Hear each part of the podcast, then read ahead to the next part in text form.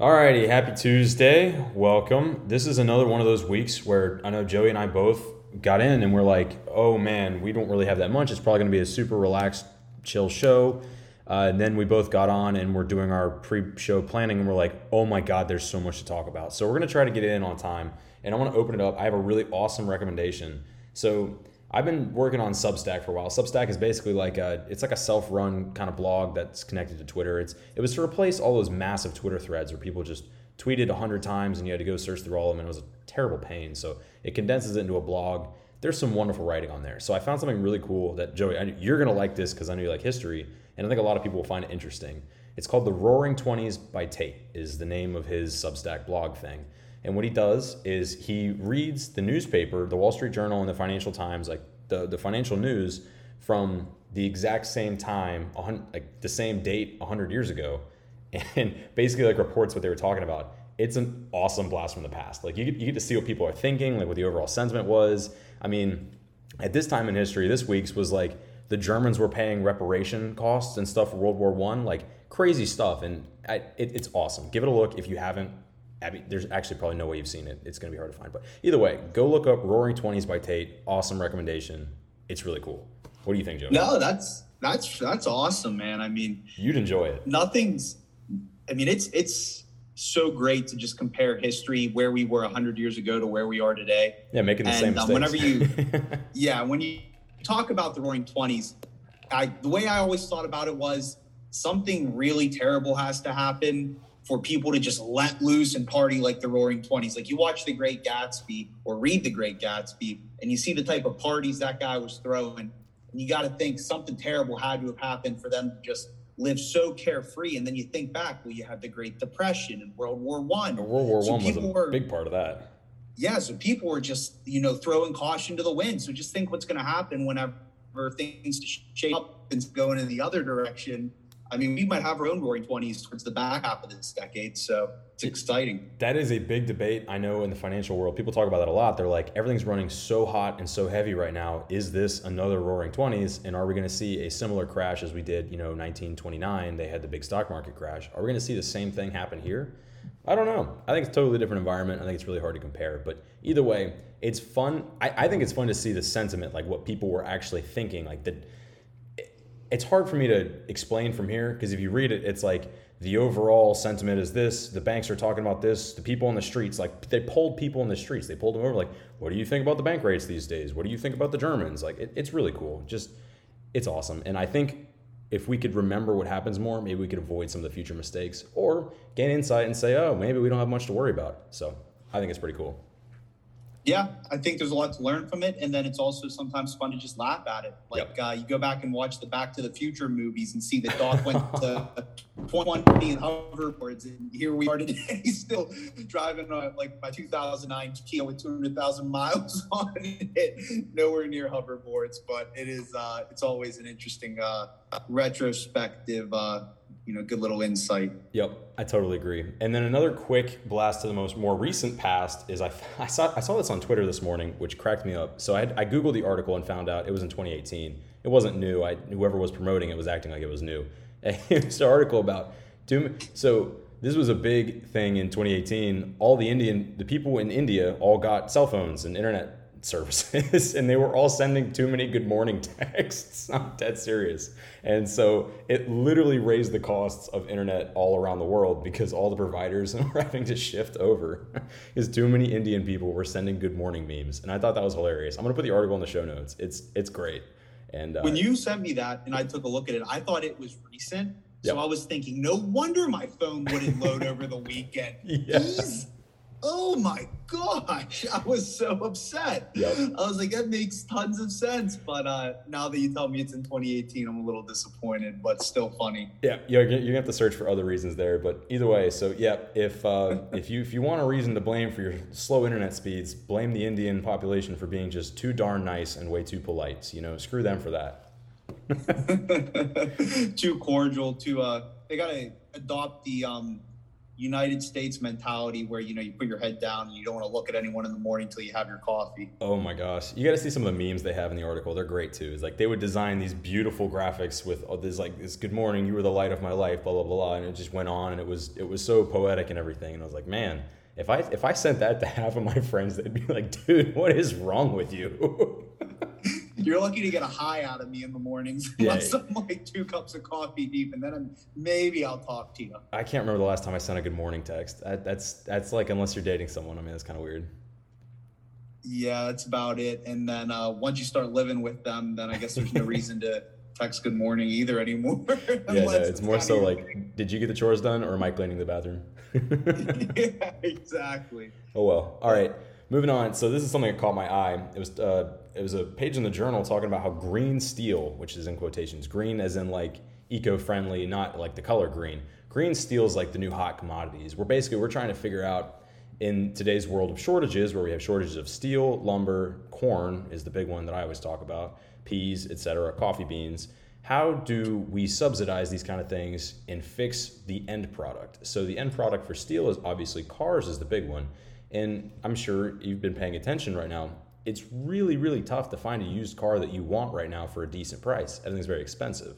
So, over across the pond in Europe, green steel is the new hot problem they're trying to tackle. They're saying, look, we basically want to, in this lull, figure out how we can produce the amount of steel that we do now in a more eco friendly kind of way. Uh, Daimler, which is the parent company for Mercedes, is pretty much all on board with this. They're they're really looking into it, trying to fix it. I, they're the last company I expected to be doing that. But here's the kicker is that they did the study and figured out that project costs are basically going to go about 60% if they immediately made the switch from full fossil fuels, which is current, to burning hydrogen instead. And I have thoughts on that that are coming up because that's different that's a, that's a little different, but 60% is a pretty massive increase. I mean, Mercedes are already not cheap cars, and if you buy a cheap Mercedes, it will perform like a cheap Mercedes. So you can expect your $50,000 base level S class to now be $80,000, $90,000. That's intense. Like that, that is a massive increase. And I mean, most likely, I would have to assume those costs are going to get passed down to consumers directly. So maybe in a year, two years from now, it, when you see all those massive costs, they're going to get factored into the inflation numbers, and it's going to probably impact the argument we have for or against whether we're having true inflation or if wages just haven't caught up, but stuff like that. So, the one last point I want to make about this before we move on is that you don't really burn hydrogen. I've looked into. I'm a huge car nerd, so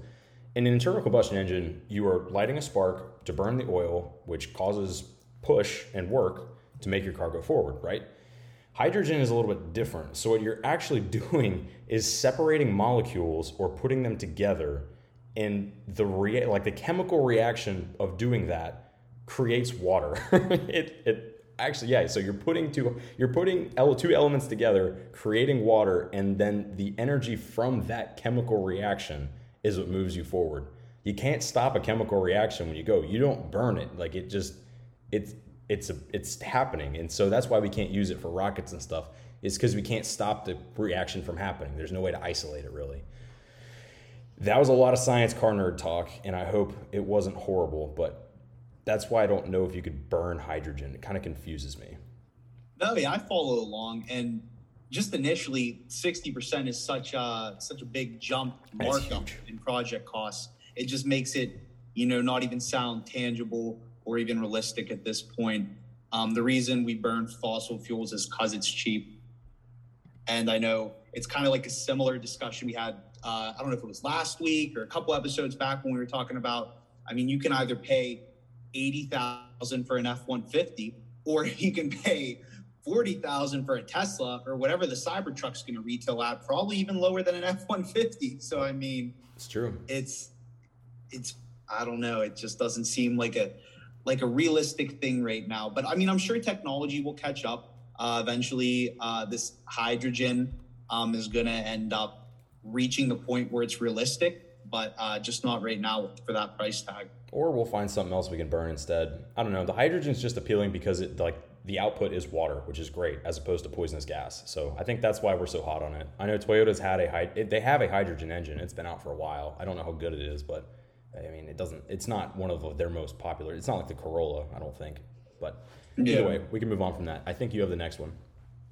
Yeah, well, actually, there was one uh, one in here before we got to the uh, the NFT talk, which um, our listeners know we're so big on. Mhm. But uh, it was about Grubhub and DoorDash and Uber Eats. Um, they brought a lawsuit, I think, forward against the uh, city of New York Excellent. um, because of that. a yeah because of a cap they put on the amount that these uh, um, companies like DoorDash, Uber Eats, uh, Grubhub can charge the restaurants. So whenever a restaurant wants to implement DoorDash, Uber Eats, any of these um, food-based uh, delivery companies, uh, they have to pay a, a premium or a fee for their service. hmm Um, and New York City has a cap on how much you can pay there. So they brought forth a lawsuit um, against the city saying essentially that um, the limit on these fees has cost the companies hundreds of millions of dollars combined through July. And uh, essentially, if these caps persist, I mean, the, the costs, once again, are just going to get passed down to the consumers. And I don't know if you've used Uber Eats or DoorDash before, but that delivery fee on top of uh, the other fees already makes it feel like I'm paying thirty dollars just to get a Big Mac delivered to my door. It's it kind of defeats the purpose. Yeah, my experience has been that the delivery the delivery cost is sometimes more expensive than the actual food. You'll be paying seven dollars in delivery costs, and your hamburger will be five. Yep. It's like, well, for that, I'll just get in my car and drive down the street. Well, it is interesting. So I have to wonder if it was the drivers that were complaining, or if it was the company because the company had to pay the drivers more. I don't know if they've gone to full employ like full benefits and everything yet, but I know California and the UK were the two really big front runners in that we have to change the gig economy of Uber into full employment. And obviously there are ups and downs, and that's a really deep conversation that I, I don't think we should do because we'll be here all night. Um, just on ethics and all that. Ed. But point being, I have to wonder who was actually doing the complaining that brought the lawsuit into effect the drivers or Uber? I'm curious. Yeah, you know, it almost makes you think the drivers because I would think so. it's it's almost like the it's not a it's not a hypothetical, but it's almost like it's costing them money when there's less orders coming in because you see these costs getting passed down to the consumers where it almost doesn't even make sense to order through the app anymore. Right. Maybe it's like a kind of like a smorgasbord of all of it because I know they were having a big problem trying to find drivers. Drivers are a bit scarce right now. At, although I don't know if that's changing. I haven't seen the numbers recently. A few months ago, it was very tough to find an Uber driver. No one wanted to do it, and then they started paying their people. Then they all came back, and the economy kind of balanced out. The you know the driver economy, not the overall economy. But that's interesting. I, didn't- so I would love to see where that lawsuit goes. Does it say whenever it's being heard? Um, no dates or anything in here. Um, all I know is all the numbers it discussed were from July, so oh, it's probably happening Uh, right now. it looks like um nah yeah there's no dates or anything specified for when the trial is gonna uh, happen or anything like that. But we'll keep everyone posted if we do see anything because i do know uh, these services are pretty popular uh, especially on colleges. When i was in college i was using doordash specific pretty frequently. Yeah, I think the way that we treat the gig economy is going to be vastly different next year and the year after that in two different ways than it is currently. But it's it's too hard to tell because I couldn't have predicted two year two years ago. I would have looked at today's world and been like, "Oh my God, how did we get here? this is so different." like, people, speaking of what we're about to go into, people are paying thousands and thousands of dollars and sometimes millions of dollars for literal JPEGs. it's crazy and speaking about that that brings us actually perfectly right into our next uh, next topic for today Mhm.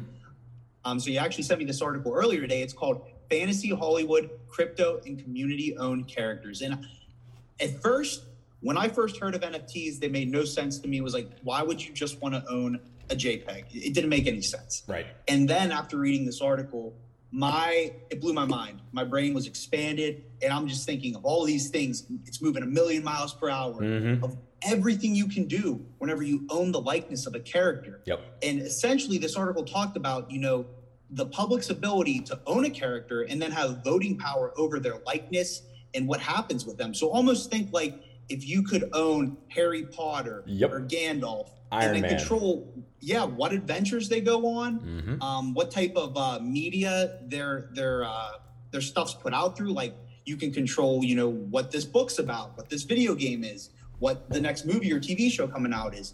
And the article did a really great job job of breaking down two examples in which this is kind of already happening today. Uh, specifically with the crypto punks, which is a, an NFT right now that has already been on sale and has resold and it is basically just a JPEG, I believe, correct me if I'm wrong, of different punk type characters. In, in, layman's terms, think of it as a museum exhibit that you can only find online, and you can purchase the right to the code of these only online pieces of that museum exhibit. That is the only way that I can describe it in terms that someone 10 years ago might understand. It's yeah. That's that's the gist.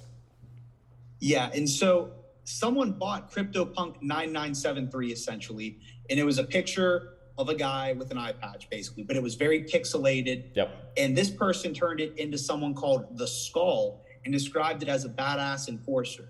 And essentially, this person and 15 other uh, creators or owners of these punks came together to complete backstories for these characters, create narrative arcs, and uh, created a whole comic series around it. So they are now producing comics surrounding these 16 characters that they own and they can do whatever they want with these characters because they own them. This is the creator economy. I am so in love with it. it's awesome. Yeah. Oh my god, I can't wait to see what happens. The only danger I see, I'm going to let you go on, don't worry, but the only danger I see there's some really bad fan bases. Like I know the Star Wars fan base is pretty bad and we're both really into that kind of stuff. If they if Disney allowed you to have public ownership of pieces of the Star Wars franchise, it would most of it would just get deleted because everyone's so angry about something. So the Marvel franchise would be fun. Like if you could you buy shares in like different superheroes and stuff and depending on how well like their movies did or how many times they get mentioned or the volume of trading in that character, I, there's the possibilities are absolutely endless. Okay, that's my spiel. Go on. Yeah, I was gonna say later on in the article, kind of talks about how it's a good thing because you can have different versions of the same characters going on different adventures across different platforms, and you can accomplish more in such a short period of time because you don't have one company or one organization investing all their resources into one output on one medium mm-hmm. at one time. Yep. But the other issue is, you know, like you were talking about with the Marvel fan base, people understand there's different iterations of Spider-Man. So you got Tobey Maguire, uh, Tom Holland, and Andrew Garfield. People get that they're different Spider-Mans, but they're allowed to different coexist actors. in the same space. Yep. If you do that with Star Wars and try to come out with three different Darth Vaders or three different Luke Skywalkers that are all totally different and have their own adventures, it, I, I just think you're going to make a lot of people mad really quick. That's why I have trouble with the Marvel universe is the non-linear timeline kind of messes me up. I like I like a timeline. It's really easy to understand where you can put everything on a line and say, "Look, here's when this happened, here's when that happened." And I think it's easy to understand for people because that's exactly how our time works. Is you can look back in history and say, "Okay, this happened." Not wait a minute, these five different things happened in history, and now what are we talking about? Where, where, where? We're not programmed to think like that yet. We could be. Yeah, I mean, definitely if you want a linear timeline, that's something that you could do with these characters. But uh, mo- most likely, the more people that are involved, the more fragmented adventures you're going to have and spin offs. I agree. So I guess that's one drawback if you don't like it along those lines, but it, it gives so much freedom and uh, almost power and control to the public. And uh, it's just such a great thing. And there was one other example that it went into uh, kind of a different approach to how with the CryptoPunk they created the narratives and backstories. With this one, it was called uh, the character is called Aku, and it was actually an ex MLB baseball player, Micah Johnson, that created him, and it all stemmed from his nephew, um, essentially asking his mother if uh, if someone who was black could become an astronaut someday. So this inspired Micah Johnson and created he created an image uh, of his nephew wearing a astronaut helmet.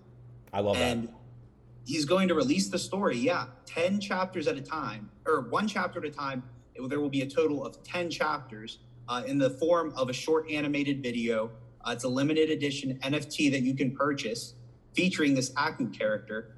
And it has already driven $2 million in sales through the first two chapters. And it is the first NFT that can be optioned for film or a TV series. I think this is the absolute future. Community ownership of ideas, projects, and works is, I think that's going to be the theme of the Roaring Twenties. I'm going to call that right now. Our new Roaring Twenties is entirely based around community ownership. So that's the big idea behind the NFTs is that now we you can you can own a piece of this idea and this thing. Everyone here just kind of wants to. We just want to belong to something. That's why we attach ourselves to ideas, groups, and things this is total inclusivity. I love it.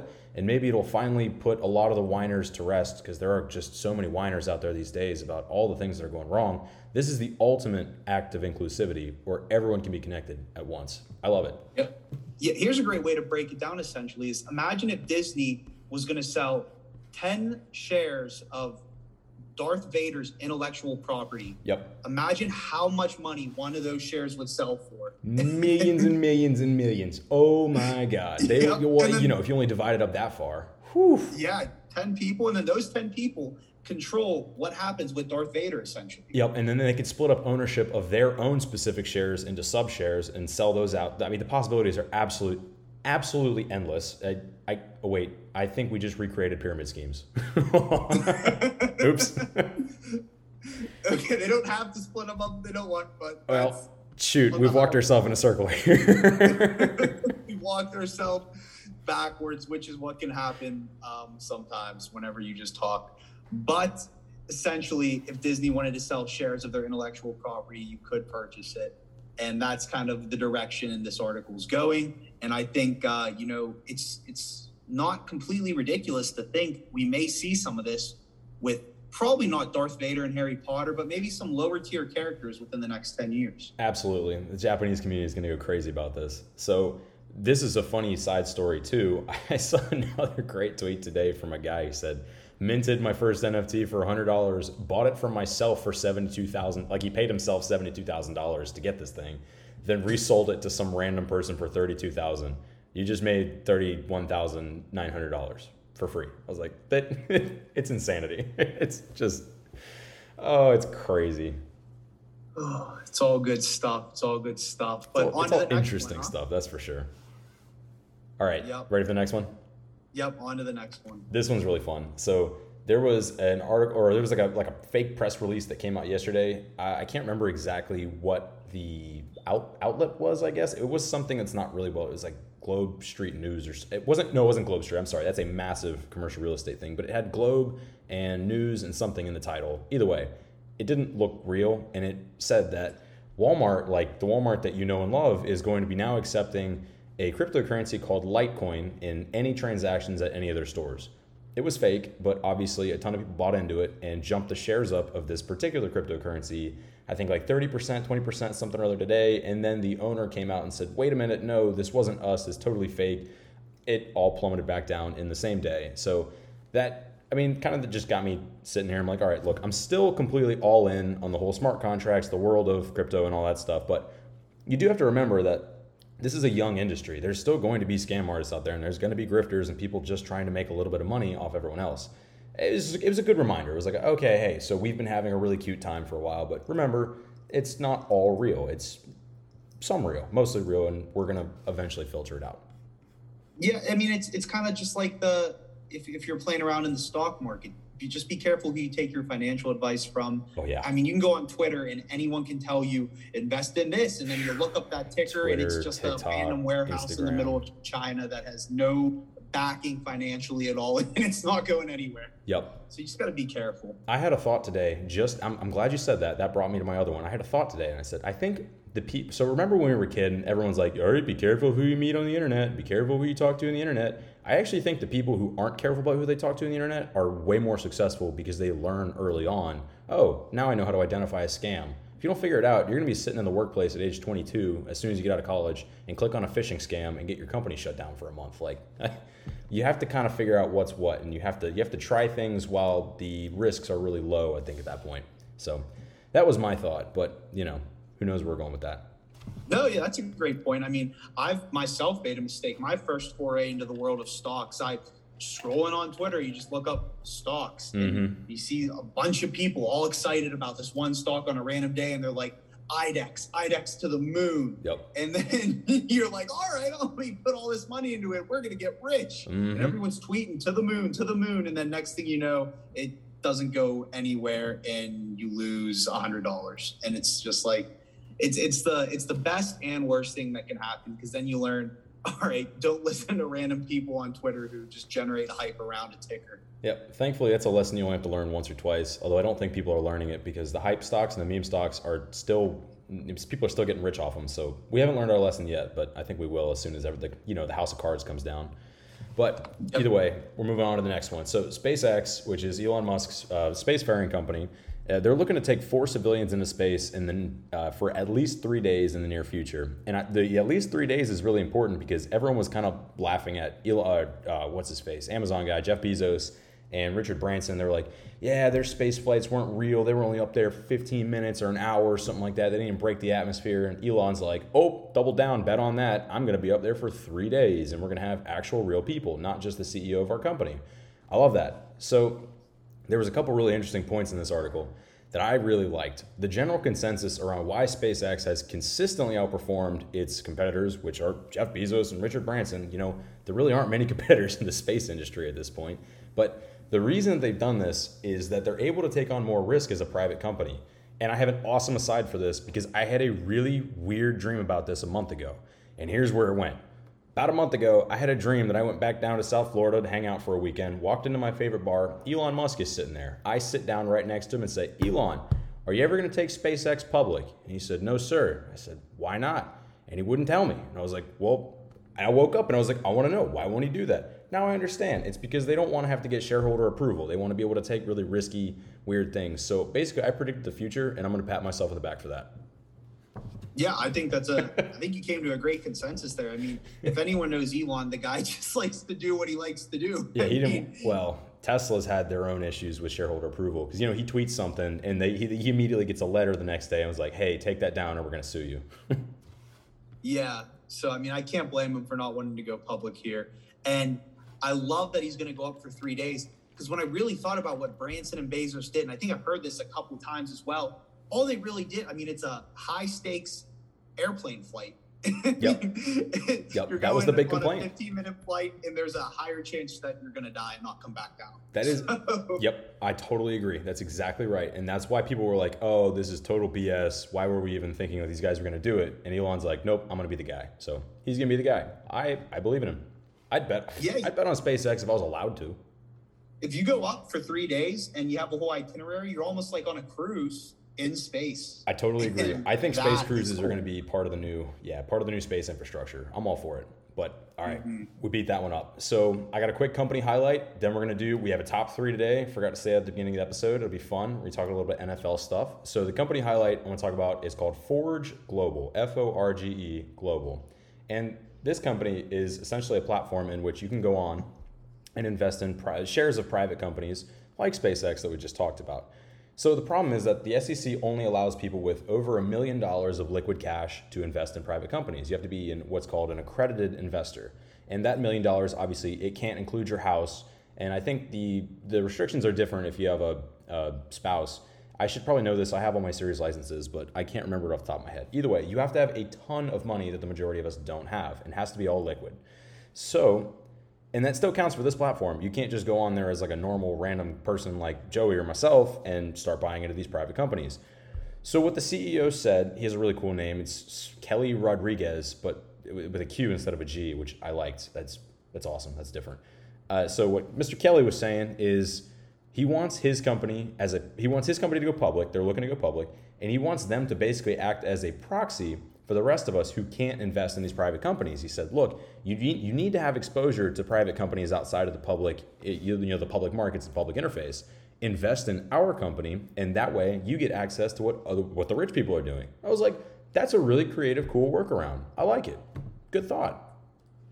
It's genius. Yeah, I love it. It allows the public to, you know, kind of get their like foot a, like the door per se. Yeah. You know, yeah, you get your feet wet and uh, less risk and I mean, who knows what could happen with it? I have no predictions or any idea how it could turn out, but I mean, it's definitely a very interesting, very unique idea, and um, I think it'll be well received. Right, I agree. Well, you know, the opposite side of that is that even though you're getting you're getting a piece of the successes, you're also getting a piece of the failures and whatever projects go wrong.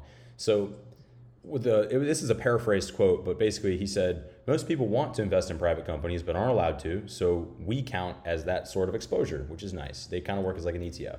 The problem that I have with it is that they are going public through a SPAC, SPAC, special purpose acquisition company, just a blank check company that is purely in existence to buy up these companies that don't fit the requirements to go public, which has led to a lot of issues in the past year or so. And you have to look and say, well, maybe they don't fit the requirements for a reason. Maybe they shouldn't be going public. It's it's a total workaround to get them there.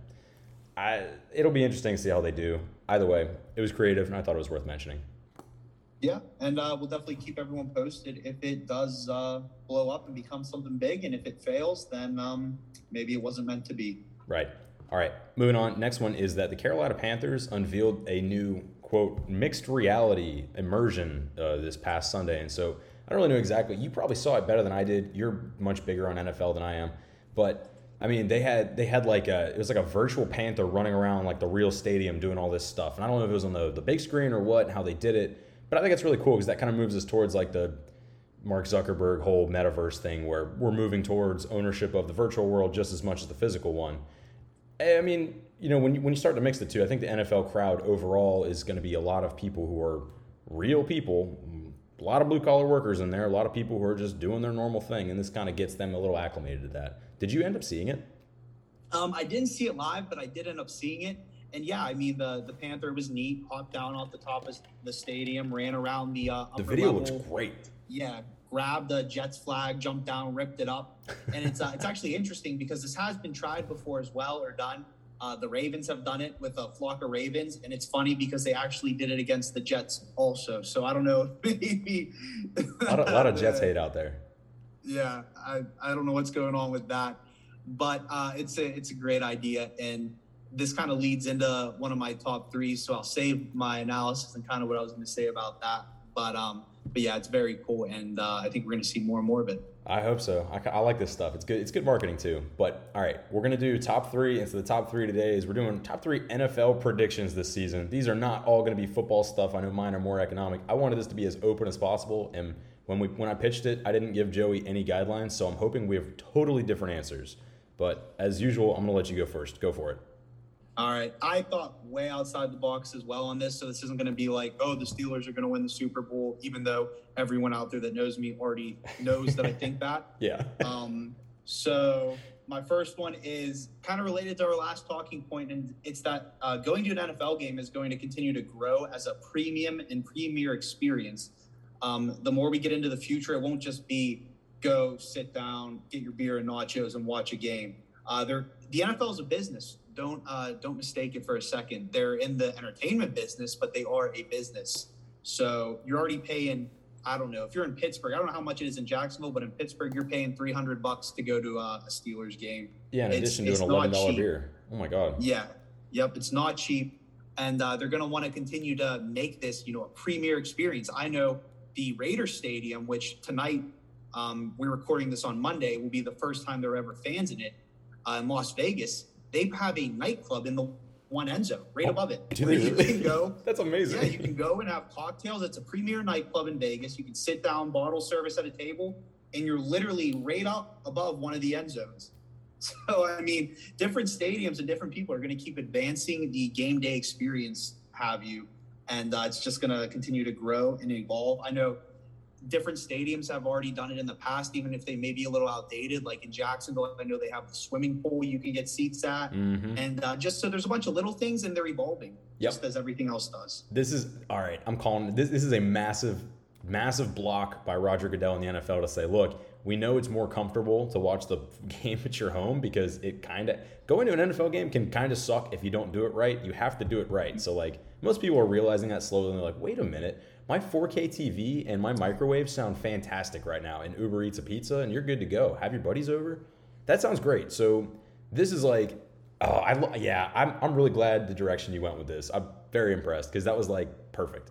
It's gonna definitely be like booking a cruise. Like, oh, I'm getting season tickets. Like, I'm buying, I'm buying 16 awesome Sundays or something like that. Exactly. And if you're gonna spend that money, um, why not have like a premier experience like almost like you're in a nightclub in Las Vegas and have bottle service, and you're also watching the Raiders. Yeah, I mean it's. Oh man, okay, yeah, I'm all for it. So I think I think mine's pretty good too. My my number three that I'm going with is I think we're gonna see basically double the amount, at least double the amount of sports gambling from last season. And I think it's a big tie to that money is really cheap right now. A lot of people have more money in their pockets than they ever have, and they're gonna feel really comfortable dropping 50 to 100 bucks on a game at any given time we're going to see a lot more gambling. And I think the NFL is going to fully embrace it. And my prediction is I'm pretty sure, I think by the end of the season, the SEC or any, any of the big regulatory bodies are going to be like, wait a minute, there's a lot of money moving around here and we want a piece of it. There is. I think you're exactly right. The more states it becomes legalized in, the um, the more the SEC might start paying attention. I know uh, I've hit some pretty big, big, parlays in the past, and I've had to look into some of the regulations myself. And uh, I know there is a, a, point where you have to report it as income. Um, I don't know what type of income it needs reported as, but I think it's twelve hundred dollars if you went over twelve hundred. No, maybe twenty five hundred if you went over that amount. Then you have to report it and pay taxes on it. So there is a set amount already where you're getting taxed if you win too much. Jeez, yeah, but it is income versus capital gains. I actually know a couple professional gamblers that like they literally do that for a living and they do really well for themselves. But if it is taxed as income, that's kind of a pain. Either way, that's yeah. interesting. All right, go for your second. All right, my second is more players are going to become active on TikTok and social media. Think Juju Smith Schuster, the wide receiver for the Pittsburgh Steelers, have you. Yep, they're building um, their brand. Exactly. That's exactly what I had written down. They're promoting their own brands. Oh yeah. Um, just think, football isn't going to last forever. You can hate Juju all you want. You can call him a crybaby and a prima donna and say he dances on TikTok, uh, and he, that doesn't belong in the NFL. But at the end of the day, that's what he wants. He wants you to say that about him. He attention. wants you to get all riled up and say, "Oh, look at Juju dancing on this other team's logo." So disrespectful because that's his brand. Yep. He is a TikToker and when he can't play football anymore at the age of 32, guess what he can do? He can play video games. He can make money from streaming. He can make money from posting TikToks, and he will never go broke because of it. Again, the creator economy is incredible. I'm all for it. All right.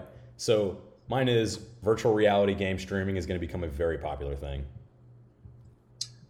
I love that because I agree. Yeah, I think I think it's gonna be awesome. Like just so VR headsets are they're getting bought up more and more. You know, it's kind of a wild concept that that's one of the things in the '90s that they said was a real thing that we've kind of talked into reality. But I think it would be absolutely awesome and so much better than going to an NFL game if you could pop on your virtual reality headset, be standing on the field or sitting on the field, look over and have your buddies sitting next to you on the field and be able to watch the game from there virtually. I mean, obviously through a camera that's being live streamed, but that is a re- that'd be a really cool experience. And I think the NFL's figured out that that's one of the avenues they need to push. Yep. And here's the thing. I mean, I definitely don't think that'll be cheap. It'll be oh, significantly no. cheaper than going to a game, but it's not going to be free because if the NFL is going to give you a reason to not leave your house, they're going to make sure they get some type of money for it. Yeah. But I would love it, and I'd love to see it in all sports. I mean, imagine sitting courtside to an NBA game in your living room. I, it's it's crazy, and I've even seen I haven't seen it done perfectly yet, but I do know the NBA has tried it a couple times. Not not specifically where you can sit there and see your friend. Oh, with the people in the seats, though, right? Yeah, yeah, exactly. Yeah, from last year. I think the big so obstacle to any of this is that ESPN is going to fight it all the way. All the big sports companies, like the like the the news stations and the companies that make so much money off this, they're going to have control of this until it becomes part of it, like a streaming service to get a hold of sports, which also think is coming. Yeah, the way it's going to have to be is Amazon or Facebook, one of these companies that own their own virtual reality headset is going to have to get a license to one of these games. Yep. Um, I know Amazon actually was able to get licensed to one Thursday night game last season where it was aired only on Amazon Prime. Yep. And I think it was a Cardinals game, but it's it's going to be tough to get these licenses because CBS owns all the AFC games Fox owns all the NFC games on Sunday. Monday night is, I want to say it's on ESPN. Uh, Sunday night is NBC. And Thursday night is, I think it was on NBC also this past Thursday. I don't know for sure. Yeah, but the point but is, the they're not going to let them go. That, yeah, these are the companies that Facebook is going to have to get a license from. Oh, Facebook's and then a good one. You'll be able to watch it on the Oculus. That's yep. how it'll go. Facebook, Amazon's probably one that could take them down. Apple might even try. All, all the bigs are definitely going to take a run at it, which is awesome. All right, what's mm-hmm. your number one?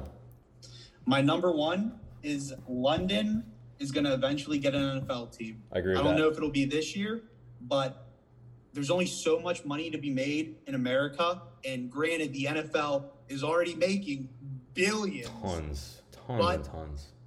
People are greedy, and you just look at the entire untapped market of whether it's Mexico or the UK, and you see the type of fandom they have for soccer. And granted, it will never overtake soccer, I don't think. Yeah, I mean, but if you can even capture a portion of that fandom and attach them to the NFL, it's millions and millions of more dollars in their pockets. Yep. And we're going to see which country actually puts out the biggest people, even though I think that's America right now. We just have like ridiculous amounts of steroids and nutrition. So I, but there's probably going to be some like, like Norway is going to have some really tall people that get some protein in their system and just get jacked. that would be fun to see. it would be fun to see. It would be good stuff. All right. So I have a pander pick for my first one. I'm sorry, but I have to. Tom Brady's going to win another Super Bowl. Fortunately, I think you are right. he's he's going to do it, and he's going to go down in history as the man who can walk around Tampa shirtless and then go play a Super Bowl game and win. And it's going to be a mess. But you know what? I'm pro Florida, so everyone else can deal with it.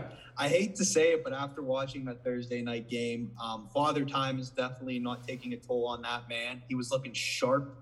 And I mean, he might play till he's well past 50. I mean, we might see a 53 year old Tom Brady. I, Who yeah, knows? Yep. Jeff Bezos is a anti-aging uh, treatments that he's trying to do. Tom Brady got in front of line and he was like, "Yeah, do it, do it on me. I'm, I'm the one." He's gonna be 60, looking 40. Crazy man. yep. yep. It's incredible. All right. So this is just this is about the end of the regular show. There's a few more really fun things that I want to go over, and I think we're gonna have time. It's gonna run a little long. The first one is this is great. I found an opinion piece called "The stock market would it would we would." It, Sorry, I messed that up the stock market would fail a breathalyzer test. I love that because it's absolutely true. We're just drunken on opulence in these past few these past 2 years probably. Has just been crazy amounts of money going into ridiculous stuff. And the point that I wanted to make about that because it's kind of a serious topic. You're like, "Oh, great. That means everything's going to crash soon. As soon as all the sellers realize all at once that they want to sell, everything's going to fall down." But I saw it this way. Instead of looking at a company and saying, "This is what this company is actively making right now," Nowadays, you invest in something purely for the prospect of what they might do. It used to be half and half. It used to be fundamentals, what are they doing now? And, you know, technical, what do we think they can do in the future? Great. I think it's pretty much 100% how excited are we about these projects right now? I mean, the great example they said was like Beyond Meat, which is bean bean based protein. The company Beyond Meat is worth more than like all the bean futures out there that you can buy. That that in itself is just a ridiculous notion. Yeah, it's crazy. The stock market has been absolutely insane. Even just in this past year alone, and yeah, you got some of your meme stocks that are kind of jokes like AMC and GameStop. Yep. But there's there's other stocks as well where you look at, at the possibility of the future and you get excited. Think Tesla. They didn't return a profit until just a couple years ago, maybe even like 2019. one or two. It was 2019. Right? 2019? Yeah. yeah. It was first year. Their stock was flying high and still is based off of the future and what the public thinks and knows Elon Musk is capable I agree. So where I see the correction, where I'm, I'm, I'm guessing now, I, I see the correction in that the second that all the retail traders figure out what options, futures, commodities, what all these other markets are, and that the stock market isn't the end of it. It's just the beginning. It's when you get into investing, you start in equities, which is stocks. That's that's what you do. It's the easiest thing to get to. As soon as they figure out there's other places to put your money, I think it's all going to calm down because the money's going to shift out of just pure companies and balance itself out across the other forms of investing. It'd be really interesting to see, but that is my bet in the next. You know what? Let's just let's go way far out there. Three years. Three years is way far out there. oh, in today's world, absolutely. Everything's moving so fast. That's true. That's true. Hey, I'll I'll I'll double down with you. I trust you. That's a that's a good bet. I'll say then and uh, we'll see where we are. We're, we're going to keep time. track of our yeah, we're going to keep track of our company bets because I think this is really fun. There was the one that we did last week. I'll I'll get a spreadsheet together and we'll keep track of it. But all right, the next and the last one that I wanted to do is I just I just wanted to say it's really flipping hard to short companies these days because of that crazy opulence. Like I I've lost every short bet I've made this whole year, and thankfully I've made so much money on my long bets because everything's crazy that it doesn't matter. It hasn't hurt me at all, but even companies that are proven to have really horrible fundamentals and are doing really sketchy things. Like the one that comes to mind is DraftKings. Hindenburg Research, which I absolutely love. They're a short seller firm. They do this deep, deep, deep dive research into what companies are doing and why they think uh, companies are going to fall apart. They did an awesome piece on DraftKings. It was this massive memorandum they did about how they have they have all these black market operations over in Asia and Africa. They do these horrible, ridiculous, shady things, and I lost like 20% on that short because I was in for like a month or two and they just flew up because everyone's betting. Everyone wants to gamble. It's ridiculous. That's what. Just to put it in layman's terms, for those out there who don't know what shorting Oh, a company is, you're good call. essentially betting against that company. So Thank you.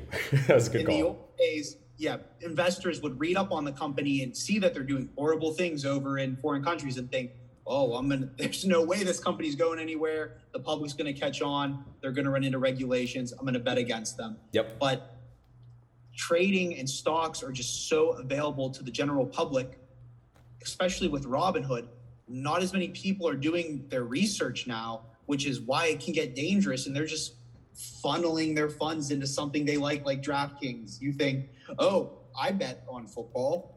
Okay, here's a hundred dollars on DraftKings in the stock market. You're right. It's- It's, it's a purely hype and volume play. It's just because there's enough money. There's still money being funneled into the equities markets, and you look at that and say, okay, well, there's still money coming in, which means that it's not going to fall anytime soon. And it is what it is. But I just I just wanted to gripe about it. I, was, I was upset. I was like, Valid right. Short sellers, uh, yep, that's what happened with the GameStop. All the shorters, all the short sellers, they uh they took a massive when that GameStop stock price jumped up to uh, three hundred sixty dollars or whatever a couple months ago. that was a big old squeeze. Yeah, I just closed out a position last month, and I'm still steaming about it. But either way, all right. That's what we've got, and it should be a nice, fun, long week ahead of us. And hopefully, we'll be back on Friday with some more good stuff. Yep. See everyone Friday and have a great week.